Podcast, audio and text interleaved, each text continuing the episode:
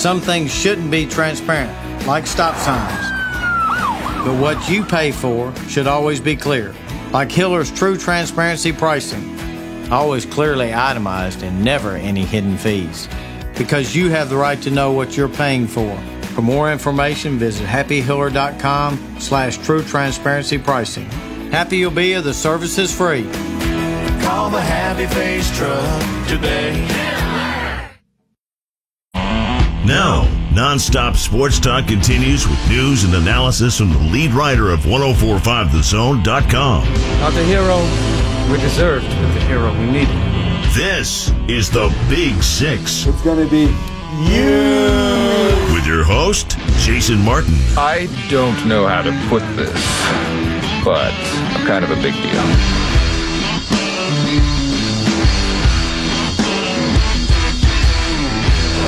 Final day from Radio Row. Welcome in. It's time for the one and only Big Six here on 1045 The Zone. I'm not even going to bother saying that it's straight up 6 o'clock by my watch because it's not. Because I'm still in the Eastern time zone. Radio Row winding down the big game just a couple of days away. I talked a lot a couple of days ago, and I told you, you know what? I might not get a chance to talk very much because of just the sheer humanity around and how many conversations there are to be had. And guess what? We got four of them coming up for you here tonight. Former LSU quarterback Josh Booty, and it's interesting to have you on because of Kyler Murray.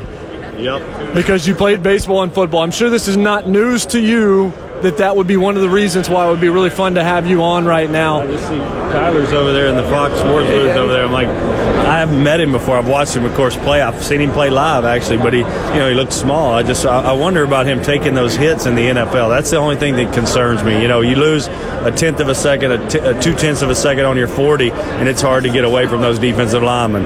So you played in the MLB, you played in the NFL for a little while as well. You played both, and you're not short.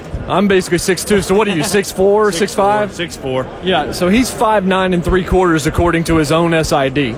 Yeah, he you know he better be an athlete at five nine. I think that you know the wave of the future might be the RPO. It might be you know you get get you know get first downs, pick them up with your legs a little bit, your arm a little bit, quick throws. You know all types of different things, and that's kind of how offenses have morphed into the National Football League. Even from high school to college, now to the NFL, all this RPO stuff. I mean, you got Dak Prescott running, Russell Wilson, Russell Wilson, Baker Mayfield, uh, Watson. I mean, you got a lot of quarterbacks that are doing it. Why can't this kid do it? I mean, he's done. He's been successful on every level. It's just I wonder about batted balls a little bit, and I wonder about an injury or two if that would really affect his complete performance. Because if you take out take away his legs a little bit, he's got to be able to drop back in the pocket more, and then he's got to be become reliable on his arm. And some of that size will, will really matter if you stay if you hit him in the pocket. Then size really does matter. I mean, he's at least very accurate. He's one of the like two or three most accurate quarterbacks in the history of college football. downfield, but Baker was too. So I mean, they got they're coaching him up. Lincoln Riley's doing an unbelievable job. Do you wish you were playing now as opposed to when you did because of the rules designed to favor the quarterbacks and the wide receivers and just these offenses with like Kyle Shanahan and Sean McVay and all these things that just seem like they're just success factories now. It's a QB's dream to be playing now, and if you can throw the ball and run around, which I felt like I could do, I was athletic enough. I, I a lot of the passes I completed at LSU were bootlegs and rollouts. I mean, because I was trying to get away from all the trash in the middle of the field, and I was athletic enough to throw on the run. And a guy like Elway or Favre or Aaron Rodgers or Russell Wilson or Watson or and this guy Kyler Murray do that well. And so I think that's just the, the, really the evolution of the NFL is to let these guys be athletes. You know, they're such great athletes at that level, uh, and I mean he had such great success at Oklahoma, like I said, in Lincoln Riley's offense that he just needs to do the same type of thing at the next level. You know, and but Oklahoma's always got great linemen, great receivers, great backs, and so he's driving a Ferrari sitting back there at Oklahoma. He might not do, be be that it might not be that lux, he might not have that luxury at the NFL, depending on what team he goes to, whether he's that much better than everybody, his teammates are that much better than everybody else. Because at Oklahoma, he's better than everybody he plays until they get to the the playoff. Well, well, he didn't have a defense though, so he had to put up 60 Yeah, points a game to Big win. 12 a little bit. I mean, you, you, you know, you that that whole conference seems like it's always 50 to 45 or 45 40. I mean, all those games, and so I, you know, he, he played well against Alabama, but Alabama's secondary wasn't as good as it has been in, in recent years. So, you know, but he was super productive, and you could see him a little bit running around against some pretty fast guys and some NFL type of players. So, I mean, I think he did enough to, to you know, to help himself kind of parlay himself into a potential first round pick, which would be unprecedented for a guy that small. What do you think about Jalen Hurts? Jalen Hurts leaves Alabama and goes to Oklahoma. And I thought and said on the air, and a lot of people disagree with me, I think it's a mistake because I don't know that he can throw the football enough to do what Lincoln Riley asks a quarterback to do. I think he's a great athlete, an amazing winner, an amazing person, amazing competitor, but he's replacing back to back Heisman Trophy winners that were 70% completion passers. And that's the reason why Jalen Hurts isn't still at Alabama, is because Tua was a much better quarterback. Much more accurate, I think, down the field, much more accurate with the different types of throws. And see, that's what Lincoln Riley wants to do. He wants you to have to cover every blade of grass, you know, vertically and horizontally. And I don't think, you know, I, he's not near as good a passer as Baker and and uh, Murray. I just think that Hurts has got to really come along. I mean, he might, nothing's guaranteed. He might not even start there. We got to see what he does in the spring. fair, but yeah. I mean, I think he's capable of playing and being the starter. I hope he can can grasp, you know, the passing style that they, the nature that they play, in which they play the game. But it's going to be interesting because I'm a, I'm a Jalen Hurts fan. I like that he stuck it out that extra year at Alabama. Showed us a lot about his character. But can he, like you said, can he complete balls up and down the field to stay with those Big 12 uh, offenses? You know, you got to put points on the board. We know he's athletically as gifted as anybody in the country, and he's strong, physical, fast. But can he really complete balls when it matters down the stretch? And Oklahoma fans, I'm sure, are wondering if he could do that. Josh Booty joining us here. He was a quarterback for LSU, so let's talk about LSU a little bit. SEC maybe a little bit different than when you were there. I didn't believe in Coach O, but I mean, I think you'd want to play for him about motivation and things like that. He seems like a, a guy you'd want to play for, but do you think that's going to work long term? I, you know, I do think he's a great leader. Of course, he's got that defensive line mentality. You know, bigger, faster, stronger. He, you know, LSU works really hard in the strength and conditioning side of things, and I think that's always going to give him a chance. I think he's also put a pretty good staff together. Aranda, the defensive coordinator, is really good. Dave, and then Steve Ensminger, who's been in football for 40 years. I mean, he was a quarterback himself. He really understands what they need to do to get better, and I think that's to be balanced and have a little bit better of a passing attack and, and develop that passing culture. I think if they can do that in the next couple of years, this year with Burrow coming back, uh, Joe Burrow. will Did you be- like how Burrow, Burrow Yeah, played better than I thought he was going to he out of a lot better than I thought. I think we had uh, Vegas had us as about seven wins on the season. We we uh, surpassed that, had ten wins on the year. So everybody's juiced about him returning. He didn't he didn't turn the ball over. I don't think he's a big time NFL guy. I just think he can be the leader that we need to make the right decisions. And he's got a decent arm. He also makes some plays outside the pocket. He's kind of a poor man's Goff. Uh, he could do some of the things that you need to do to win a championship. I just think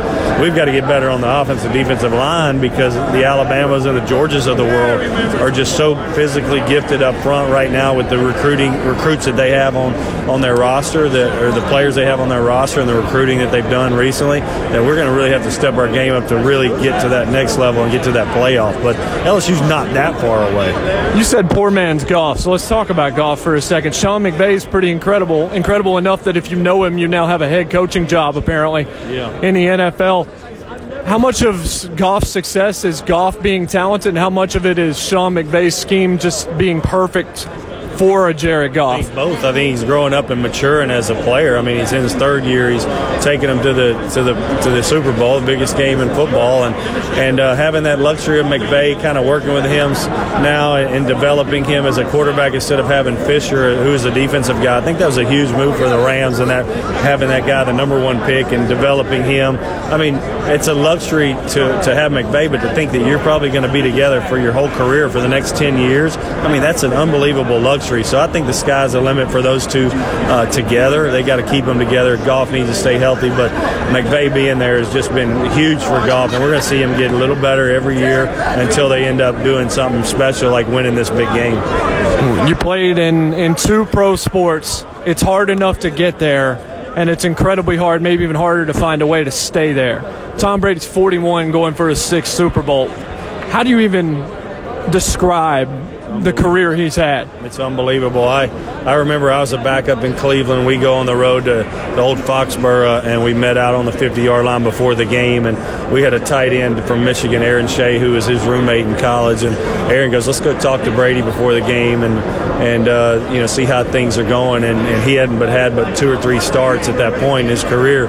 And we walked out there at the middle of the field, and, and I asked him, I was like, Man, how you feeling? Congrats, you got the starting job. You're the guy now. How does it feel? He goes, he goes, I got this. I got this. And that's what he told me. And I never will forget that because I'm like, man, that's pretty bold for him to say. We're about to play him, and he's telling me he was on the other team and he got this. Like, he's pretty confident guy, but yet he did it in a good way. And so I, I've always appreciated him as a player because I knew he was ready then, he, you know, and he could have never got that opportunity. I mean, Bledsoe could have never got hurt on the sideline. Sure. Brady could have been out of the league in three or four years and, and always been a backup. That's kind of what happened to me. I, I, I backed up Tim Couch, and he played in every game, and I really never got a chance. And then it's hard to get that second contract, you know. And so, you know, unless you get that chance, there's a lot of difference between getting on the field and getting that chance and not. He he was able to get on the field and then just completely was a confident enough player in the beginning to be able to ride that thing. And he had a great team, great defense early on in his career, and just he's gotten so better, so much better and better every year. And Josh McDaniels, another luxury to have that offense for 10 plus years is huge. You know, that's what Goff is going to have, which is amazing when you really look at the future of the Rams franchise. I think it's I think it's uh, impossible to talk about offenses and benefits without talking about Kansas City Yeah. and what Patrick Mahomes is doing. And, and and you talk about a guy in Alex Smith that was there, and I've talked to a couple of people that were in that organization and said couldn't have had a better guy to sit behind than Alex Smith because Alex Smith didn't have all the tools, so he had to have it all up in the brain. He was able to teach that to Mahomes, who already had the tools, and then you got Andy Reid on top of that. So I mean, what do you when you watch Mahomes? I mean, he, he's basically a wizard out there when he throws the football. What impresses you most about him? Well, yeah, he does look like a shortstop. He, you know, he looks like a Derek Jeter or something where you throw him, you know, on the run. He's got just an unbelievable arm strength. It's, I call it quick whip. I coach quarterbacks all the time, but he, he really has that quick whip. He uses his hips real well, so he doesn't matter where he throws it from, whether it's with, you know, with, with his feet on the ground, off the ground. Aaron Rodgers has the same thing. He, he twists and turns. He doesn't have to have his shoulders square a lot of times, and not a lot of quarterbacks can get away with that. There- I've known Elway, Favre, Rodgers, and Mahomes is now that kind of in that mold, but there's not many of them. Andy Reid knew he had something special just watching him out on the practice field throwing the football, you know, which is it was impressive to see him what he did this year. But that offense is just unbelievable, and to have Andy Reid dialing the plays up and have Kelce and you know Hall, Hill, and all those guys, it's just unbelievable to see what they're going to do in the next ten years because the sky's the limit for them too. Really, those two teams, but you know, we, we thought we might get that Super Bowl, uh, and uh, New England was able to go in there and get it, but Mahomes pretty much a short. You, you, you, everybody's like, oh man, that guy threw a sidearm pass around a defender and all this. Right, but right. you think about a double play ball and, and someone hitting the ground or the second, he flips it over to short. There's someone sliding and you got to throw it around the, sl- you know, to evade the slide. And you got to throw get the out at first base. Like that's what he does. You know, he just finds a way to get it out like a shortstop would if they're on a double play ball where a guy's trying to come in and take his knees out. Josh Booty's been our guest here on the Big Six. Josh, it's been a pleasure uh, talking to you. That was Josh Booty. Coming up on the flip side, Jeffri Chadiha of the NFL Network. We'll talk some headlines with him. That ought to be fun. Coming up next from Radio Row here on the Big Six, 1045 The Zone.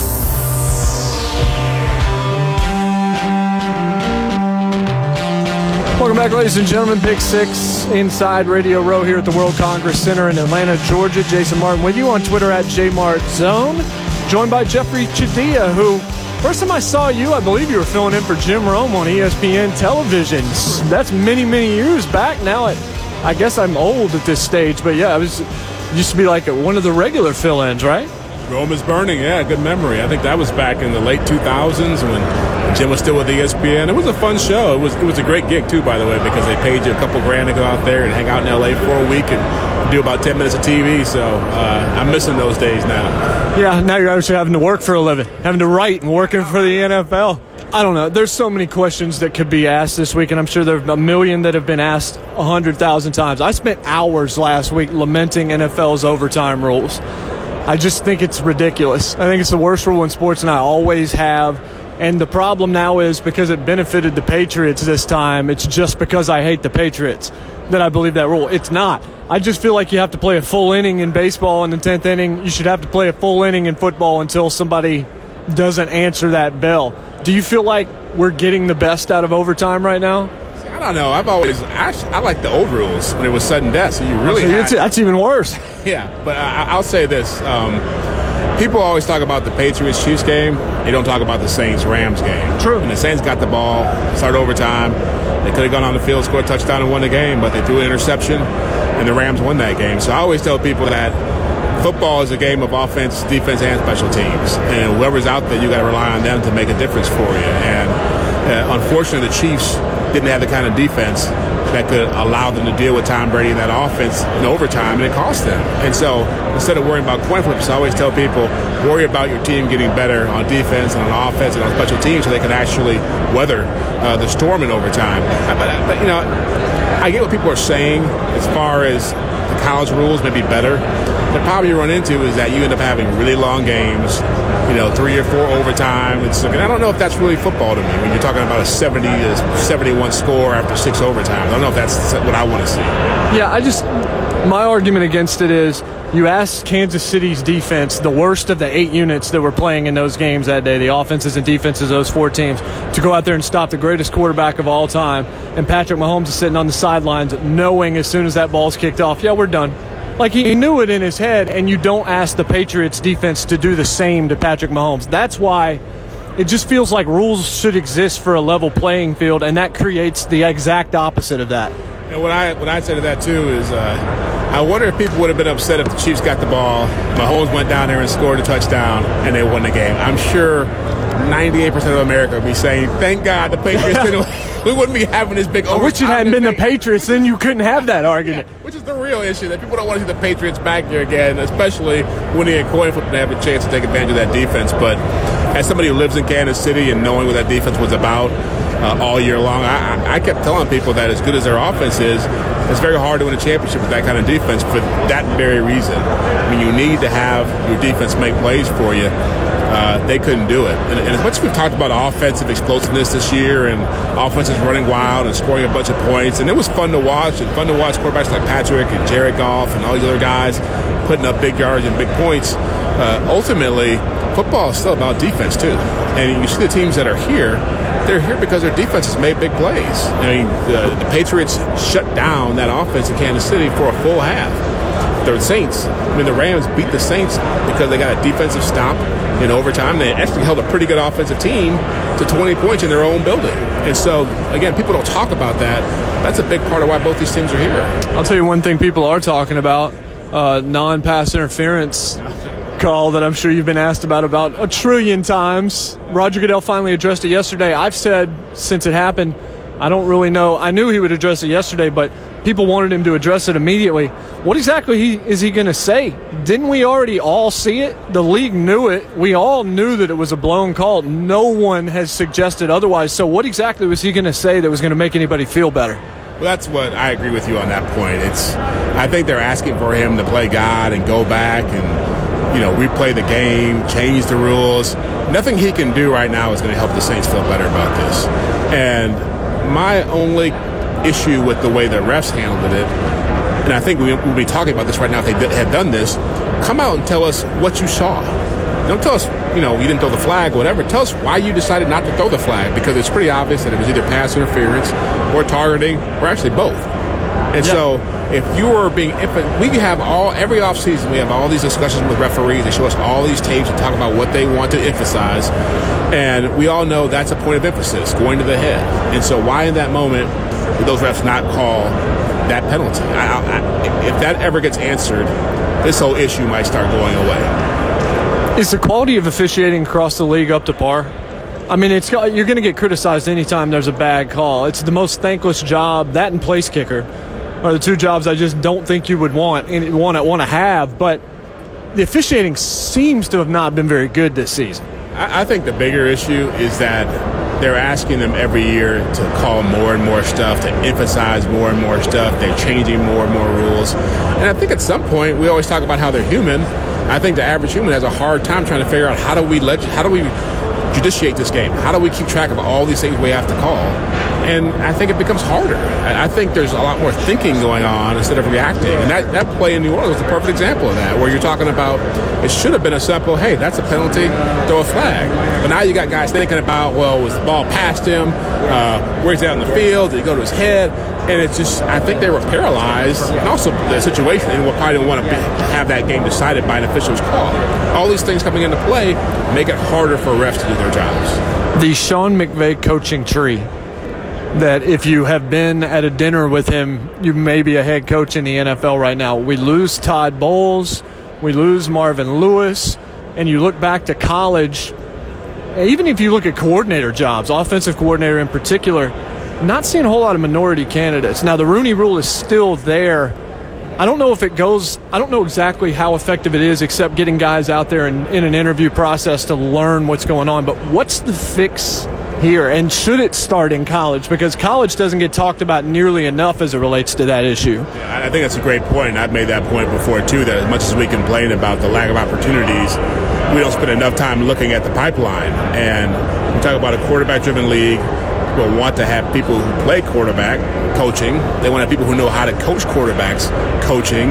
And you don't see a lot of black people doing those jobs. And so that's the first place to start is how do you get more owners okay with the idea of hiring black offensive coordinators, grooming blacks deep in positions to run offenses. Uh, you don't see it in the pros that much. You certainly don't see it in college that much. I have friends in college who I played football with who talk about, it's hard to get it's hard to get assistant coaching jobs nowadays because you have a lot of people here who are, uh, you know, have their own guys. They hold on to their own staff. It's hard to get, you know, to, to break in. And so there's that, you know, what happened in Ohio State this past year when Urban Meyer stepped down and Ryan Day was handpicked to be, that kind of stuff is part of the problem. because you're not going out and interviewing the best guys. You're just saying, here's who we want. Right. We're going to go with him. Happened at Oklahoma. Those are prominent programs. And look what's happened now. Lincoln Riley's up for a head coaching job. You know, his, his name's a hot name in a Yeah, coaching job. sure. Uh, Cliff Kingsbury is a hot name out there. I still don't understand that one. I don't mean, that dude Uh, can get a job anywhere but his alma mater. Yeah. Got fired from it. Was the worst coach in the last three decades, but he threw for a lot of yards. I mean, Patrick Mahomes was 13 and 19 under Cliff Kingsbury at Texas Tech. I Yeah. just, I'm, I fail to understand the logic behind that one. and wasn't even that polished coming into college, Right. into the pros. Yeah, he was considered a bit of a project. Yeah. On the flip side, though, look at Eric Bieniemy, who was a running backs coach, gets to be the offensive coordinator, and he followed a guy in Matt Nagy, he followed a guy in Doug Pederson. The two guys came before him. One won a Super Bowl two years after he got a head coaching job. The other guy is NFL Coach of the Year. Now this guy can't get a look, can't get a job for it because he's not ready. That's the stuff that starts to make you wonder what's really happening here. About a minute left. One other thing about that, though, maybe it has to be a gradual process. If you're looking for quarterbacks and quarterback whisperers, when Deshaun Watson retires, I'd want that guy coaching quarterbacks. When Patrick Mahomes retires, I'd want that guy coaching quarterbacks. There just haven't been that many black quarterbacks that get that kind of look. And I think maybe the more of those that we see, maybe Kyler Murray turns into a real superstar, and then he's another guy you add to that list. I remember something Jeff Blake told me a long time ago, a long time quarterback who ended up being a backup Right, somewhat. yeah. And toward the end of his career, he told me something that I still remember now when we started having these conversations. He said, Jeff, it's hard for black quarterbacks to be longtime backups in this league. You start looking at all the guys who end up getting backup jobs, like the Chase Daniels, the Josh McCowns, guys who will probably someday be coaches. Like that's that's the track to get on if you want to get into a head coaching job or a, an offensive coordinator job, being able to stick around. And so you don't see guys like Dante Culpepper or you know, Josh Johnson, I guess, came back, you know, but he was working at FedEx or Right. something like before he went to. So you don't see those guys who've been high level starters in this league be able to land those jobs where they can stick around for 10 years and move into coaching. Because those guys are pretty much coaches anyway. And, and so, yeah, it's a big issue there. It's a definitely a big issue. Jeffri, it's been a pleasure. Coming up next, I'm going to be pretty excited because, well, Neil Smith's going to join me. And even though he played for the rival Kansas City Chiefs to my Denver Broncos, he also played for the Chargers. Uh, he won a couple Super Bowls in Denver. So uh, I'm looking forward to talking to Neil Smith coming up. Great stuff just now with Jeffri Chadiha. We'll be right back live from Radio Row here on 1045 The Zone. Zone on 1045 The Zone.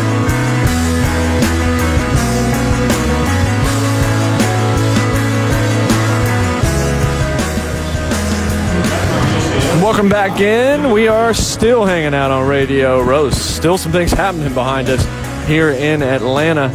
Our thanks to Jeffri Chadiha for joining us. Also, Josh Booty. If you missed those conversations, go ahead and subscribe to the podcast, Big Six with Jason Martin.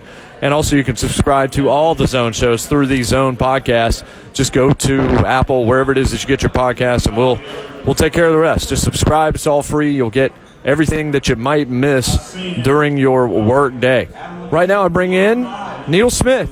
He played for my Broncos for a couple years after playing for the hated Chiefs, and then he also was with the Chargers. Could you get out of the AFC West, Neil? Can we please get you out of the AFC West? Well, you know what? You almost did. I almost was drafted to the Ra- Oakland Raiders, so that would have been interesting to see. I would have played in the whole West, but I did play for every, every team but Oakland. But nobody's talked about Oakland. Well, you said you were the missing piece. John Elway won two Super Bowls, and he walked off the field and did what no athlete seems to be capable of doing, which is retiring when he could still play. Tom Brady's 41. He's won five Super Bowls. Goes for a sixth on Sunday. Is that dude going to stop playing? Or does he just not know what to do with his life once he does stop? Because once you stop playing football, that's been your life. And you could tell this story too. Did you know where you were headed at the end? Did you have a plan for your life afterwards? Because I imagine there's a lot of guys that maybe don't think that far ahead. I don't think that you know. I, I think that Tom knows that he have his family and his kids um, to have to be with, you know, in his life to, you know, after after football. I just think that Tom Brady can do whatever he wants to do. Um, he's definitely um, earned that, that respect in my in my in my point of view. I think that uh, you know, for the game has changed now. The, the, the, the switch, you know, it's no more that you can hit the quarterback and drive him into the ground or tackle him anymore. So I think that the, wave of it, um, he hit it at the right time, and that's why he feel like he can play to 40. He know that they're well protected, and, and you know, and the quarterbacks is, is what drives this league now. And you know, um, Tom Brady have they have the right to walk off whenever he want to. I mean, I would have exited stage if he were to win this one. I would get off and go, but he said he want to play the 45, and I guess he don't think that he can he can still throw it. So long he can, he can throw the ball, you know, he's still Tom Brady. Yeah, and he only got sacked 21 times this year. That offensive line is keeping him pretty healthy, and I guess they have for a long time. You said the game's changed. Would you want to play defense now with the way the rules are set up? It wouldn't. I mean, it would bother you in terms of being able to drive the quarterback into the ground. Guys are getting hurt trying not to do that, but especially secondary right now seems like not where I would want to be.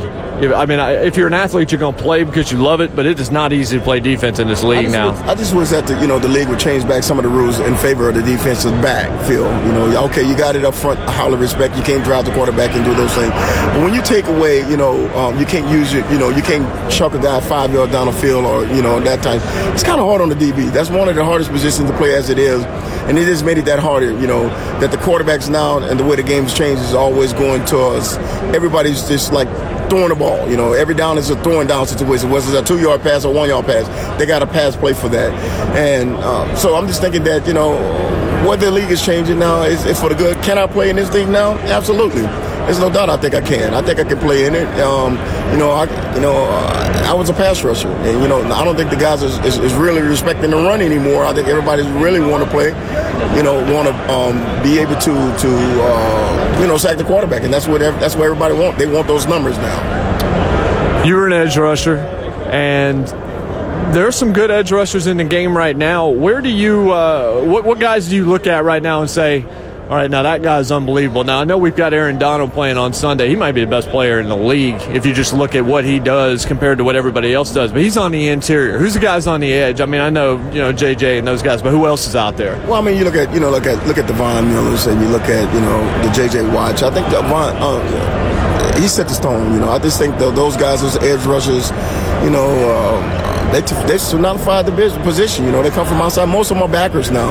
Um, you got good, good, good defensive ends that can rush the passer, but now the game has changed to going in the inside. Quarterbacks don't like that. The one on ones now matches the guys are like Donovan that's in the inside can, can create that one on one match and, and, and beat his guy inside and get off the ball quick. And that, if they throw the ball, that's where you want to be at. You want the shortest way to the quarterback, not the longest way. Right, so, right. You know, I think that um, when you when they approach this week, approaching Tom Brady, they have to have a plan, a game plan. You know, what do you you know you got to stop the, the, initial push up the face because um, Tom Brady do not like it. You know, he do not like it noisy up in the middle. You know, he, he can feel the guys off the edge and step up and get that little pocket to throw the ball in. So it'd be very interesting to see where the game is, uh, how we're going to be playing, and play that chess match um, in your brains as a player when you watch the Super Bowl. It's pretty interesting. Great Neil Smith joining us. He's here on behalf of the Low T Center. We'll talk about that. Uh, here coming up. So Charles Barkley, he would always say that the best player that he played against was Michael Jordan because, of course. But he would also say the toughest guy to play against was Kevin McHale. So I could say who's the toughest guy that you played against or the best guy, and you might say Joe Montana. Yeah. But who's the guys that you're just like, oh, I've got to line up against this guy again this week? always, you know, I've always I played him only a few times. It was Anthony Munoz, and I've always always give Anthony Munoz the highly respect because he was the guy that really changed Neil Smith to who he was. Uh, when I first played against him, I played awful, and I, I, mean, I think this Hall of Fame guy, he just whipped me up and down the field that whole day, and, and we lost a football game to him. And uh, I walked into the team as a young player. I was like, hey, you know what? I'm not going to do that anymore. I play so bad. I feel bad about how I played, you know, against this guy, and I don't even want to watch the film. And I just told the team, I said, you know what? Where we go from here, I do not want to ever allow this to happen again. And it changed my attitude towards how I would approach game and guys that I was good. He was the toughest guy I ever played against. Now the guy I hated to go against, of course, what will be the John Elway because yeah. John Elway always found a way of winning.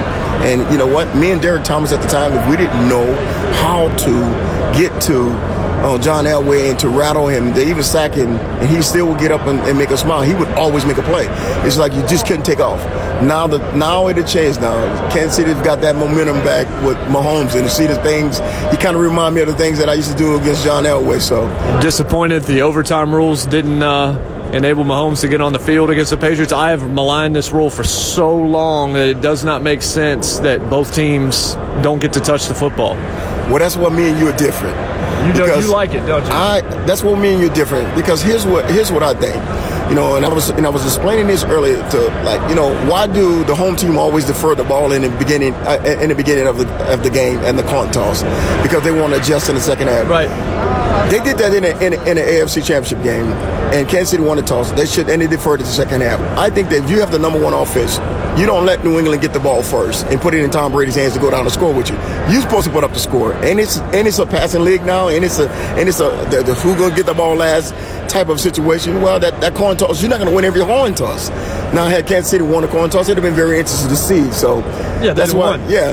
That's why I begged. I mean, it could have been. I mean, both defense. I mean, he got hot, and it, it's kind of bad that, that it happened that way. But you know, you don't go down to one play easy. It doesn't make a difference. I would debate you for hours about this. I just it drives me insane. So you're here on behalf of Low T Center, uh, lowtcenter.com. It's a wonderful, wonderful organization yes. that we partnered with with, with, our station for a long time down here on Radio Row. So just just talk about. Well, I'll tell you what, man. You know, ten years ago when I met Mike, um, the founder and the CEO, yeah, he had a vision. He had a vision about where he wanted to go at with his company, and and I just happened to run up on him, you know, out, and and, and he was explaining me his vision where he was, where he's going to bring his business and his centers, and and and his vision came true for him that he will still here like a 10 years later talking about the Low T Center. When I first got when I first got involved with the Low T Center, I was just a spokesman. Now I become I became a, a client of the Low T Center, and it's really impacted my life in so many different ways where I feel like you know um, I can sit here as a 53 year old man and feel like I'm 40 again, and and it, and it feels like that. It feel like I can play again. I know I physically I can't play again, but in my mindset, I really think that I can go back on the NFL, and that's what it is. At one time, I was running high blood pressure, and I had a low a low self esteem, and I was really getting down on myself, and didn't know why. Four years later, I become this client. I started getting my shots. I went into the low T center and got my, you know, got my levels checked, and I was needing to to really embrace where I wanted to do in my life, and it changed my life. It actually changed it. I'm just speaking because I'm trying to save people's life. I want them to, to go to any 40 any any 47 locations in your city. And go to the lowtcenter.com. It's just a it's a wonderful place. It's, it does so much good. Men's health doesn't get talked about enough. Low T Center does fantastic stuff. Before I let you go, who wins the game on Sunday? Is Brady getting his sixth, or is this Wonderkin Sean McVay all that in a bag of chips, as they said back in the 90s? Well, you know, I looked at this game in so many ways. No one is giving the Rams no respect at all, none at all. And, and, and I think that they have a good defensive team and they have a great offense. This, if it going down to a score, the Rams will win. But I'm gonna go like this. I'm gonna say that New England, on a, on the behalf of New England, they have not lost two back-to-back Super Bowls, and I don't think that they will win. I won't think that they will lose this one. I think Brady wants this one more than anything, and I think that it would be a, a nice close game. if the Rams don't blow them up, but I think New England wins this game. I really do. I think Mahomes is coming, so I think Brady knows. Mahomes is coming, bro. Mahomes is knocking at the door, and he's hungry. And the Kansas City Chiefs is hungry. And he brought that new vibe to them. And, you know, it's going to be some great games down the line. We'll be talking about, you know, me and you will come back and talk about how great this guy was. It's, it's, it'll be interesting to see. It's going to be a pass of the torch. When Brady stepped down, I think then the AFC will change again to, to another dynasty. Neil, thank you for winning a Super Bowl for me in Denver. I watched three losses in a row with Elway. Then we get Terrell Davis and we get you, and all of a sudden we win a couple of rings. I'm looking at him. That's just absolutely fantastic. It's really good to catch up with you. Thank you, man. I appreciate it very much. Great interview. That is Neil Smith on behalf of the Low T Center, lowtcenter.com. Back in a moment. Big Six, 1045 The Zone. Oh.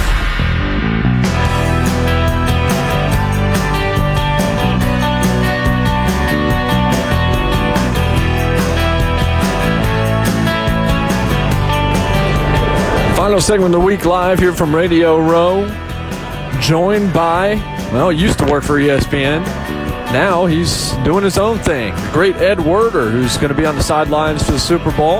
Westwood One Radio joins us here. All of these new head coaching hires. There's the Sean McVay joke about if you've known Sean McVay at some point in your life, you're probably a head coach. Matt LaFleur was in Nashville for a year questionable, I guess you would say. And now he's coaching Aaron Rodgers. He's the first guy off the board, Zac Taylor in Cincinnati. I feel like the trend is you'd better get an offensive guy because if you don't, somebody else is going to make him a head coach, and it's going to be harder to just keep replacing coordinators on the offensive side than the defensive side. Is that kind of the trend as it stands now, and do you see it changing? It doesn't seem like it with the rules the way they're set right now. Right. Well, what the Titans did in, in hiring uh, Mike Vrabel as their head coach, a guy from a defensive right. orientation, has not been the norm. There have been 19 head coaches hired in the last three years, and 16 of them have been from the offensive side of the ball. And so, what happens when you're depleting candidates from one side of the ball at that kind of a rate, then teams begin taking more chances because, like you said, Zac Taylor's just been the quarterback's coach and he has not called plays. Matt LaFleur called plays for just one year, and I am not so sure he accomplished the organizational goal of making Marcus Mariota a more right. efficient passer. And then Kingsbury was 13 and 19 with Mahomes, is the worst coach in Texas Tech in the last three decades, and he fails up to yeah. be the guy that's somehow going to save and Josh Rosen. I think it speaks a lot to what McVay has accomplished. Sure. And I mean, what he's done in terms of taking over a Rams team that was four and twelve and winning the division one year and going to the Super Bowl the next, and inheriting the number 32 ranked scoring offense, and in one year, for the first time in history, taking it right to the top spot.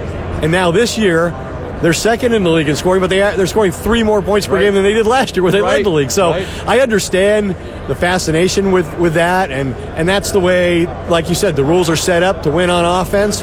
But I think defense is an important part of the game still. And if you hire the right people, a defensive head coach like Mike Vrabel, I think Mike Vrabel is going to be successful if he if he already isn't successful, uh, because he, he coaches mentality. Uh, he knows how to run a locker room. Uh, he creates toughness and a mindset. Um, so I have no doubt that Mike Vrabel's a guy who's going to succeed in the NFL, even though he doesn't come from the offensive side of the ball. I'm hoping Vic Fangio is the same because I'm a Denver Broncos fan, have been my whole life. So I'm really hoping that works out. Ed Werder, our guest here on the Big Six on 104.5 The Zone. Ed, you used to work for ESPN. Now you're working with Westwood One. I've talked to other folks that have left one organization, especially that one in particular, and gone elsewhere are you finding it more freeing? Like, are you enjoying what you're doing now on a different level, maybe in terms of you can kind of pick and choose, you can do what you want to do, you can be Ed Werder without having to be Ed Werder in the ESPN box? Well, I, I loved what I did um, at ESPN, and I didn't leave of my own volition. Right. Um, and I'm still under contract, so they still have control over what I do and don't do. I have to have them approve anything. Uh, and I'm fortunate that they've allowed me to do games for Westwood One. And the unique thing about um, the Westwood One group, which I find to be a highly professional, well respected group, um, is that now I'm on the sideline during games, whereas before I'd be on the sideline Are pregame. the sideline stuff? It's a different thing. I mean, yeah. it's a there's a health and safety issue that doesn't exist in the press box when you're watching the game. First of all, um, and, and, it's a it's a unique play. Like I never covered a Super Bowl from the field until I did last year. And so, yeah, to be integrated in that way is a different thing. But I did love what I uh, I was doing at ESPN. I, I, went to a great game every weekend. Uh, sometimes I went to two games. I went to the studio the last four or five years and was an insider and contributed in that way, which was new still to me. And I thought I was still evolving in that role. So uh, I'd, I'd be willing to consider going forward either one of those options. I was listening to Robert Mays and Kevin Clark talking about the quarterback situation for Sean McVay and how Jared Goff has really come around over the last few years under Sean McVay. And then they started positing who's the worst quarterback in the NFL that could still be in the Super Bowl with Sean McVay. That's where we are with Sean McVay, who has not won a Super Bowl yet. But there's no reason to think that, that if anybody can beat the Patriots right now, it's that guy. I, I've never seen anything like the rise of this guy. Well, it's it's historic, as I mentioned, in terms of what he's achieved offensively. Um, and there's no question that the Rams went all in this season to try to get here. I mean, they, they acquired two starting cornerbacks, Marcus Peters and Aqib Talib in trades. They traded a first round pick for Brandin Cooks to have a vertical threat in the passing game. And then they spent $14 million on Ndamukong Suh. Uh, so clearly, this was their goal. Uh, well, they're they're one step from their goal. their right. goal was not to get here, but to win. Um, and so, obviously, they made a major investment in the defensive side of the ball, and they really need that uh, to pay dividends on Sunday because we've seen how well the Patriots have run the football in the playoffs and have dominated time of possession in both of their games. And if the Rams can stop the run game, then all they've really done is they've succeeded in putting the game in Tom Brady's hands. Yeah, so that's, yeah, that's very that's so dicey, that's a daunting thing. I was talking, yeah, I talked to Wade Phillips, who's called plays defensively against Joe Montana in a Super Bowl that he lost 55 to 10, and now you're trying to do it against Tom Brady. But he did it against Tom Brady in Denver to keep him from a Super Bowl three years ago when his Denver team won with defense in the Super Bowl against Cam Newton. They won the AFC Championship that game in Denver against Brady, and they sacked him four times, they picked him off twice, and they hit him 20 times in that game. That was the most times any quarterback in the league was hit in any one game. So Wade Phillips knows how to create create a game plan that gets pressure on the quarterback, and he's got to succeed in that regard this week. Are you allowed to make a pick? I guess I could. I, I don't feel great about I have no real conviction about my pick, but I find it hard to go against all of the incredible experience advantages that the Patriots have in this game. That being said, I'm going to back myself up by noting that had we had we known last year, if somebody come to you at the end of last year's Super Bowl and said, "Hey, Tom Brady and the offense had 600 yards in this game with no turnovers and no punts, and the Eagles had to start their backup quarterback. Who do you think won, and what was the score?" We just said the Eagles 150 or the uh, Patriots 150 to three, uh, and in fact they lost. So I think the Patriots will win, but I'm not totally convinced of that. Ed Werder has been our guest here on the Big Six. Ed, it's been a pleasure. Thanks, enjoyed it. And that's Ed Werder, and we're out of time. And guess what?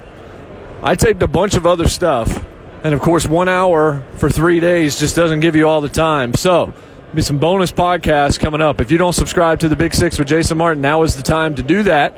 Should have already done it. You get all the conversations that we didn't have an opportunity to play here as folks came in live, but I've been here all day these three days just collecting a bunch of content. I think it's content you're going to enjoy, so check it out. And the big game, of course, Sunday, full coverage here on 1045 The Zone, analysis on Monday. That is it.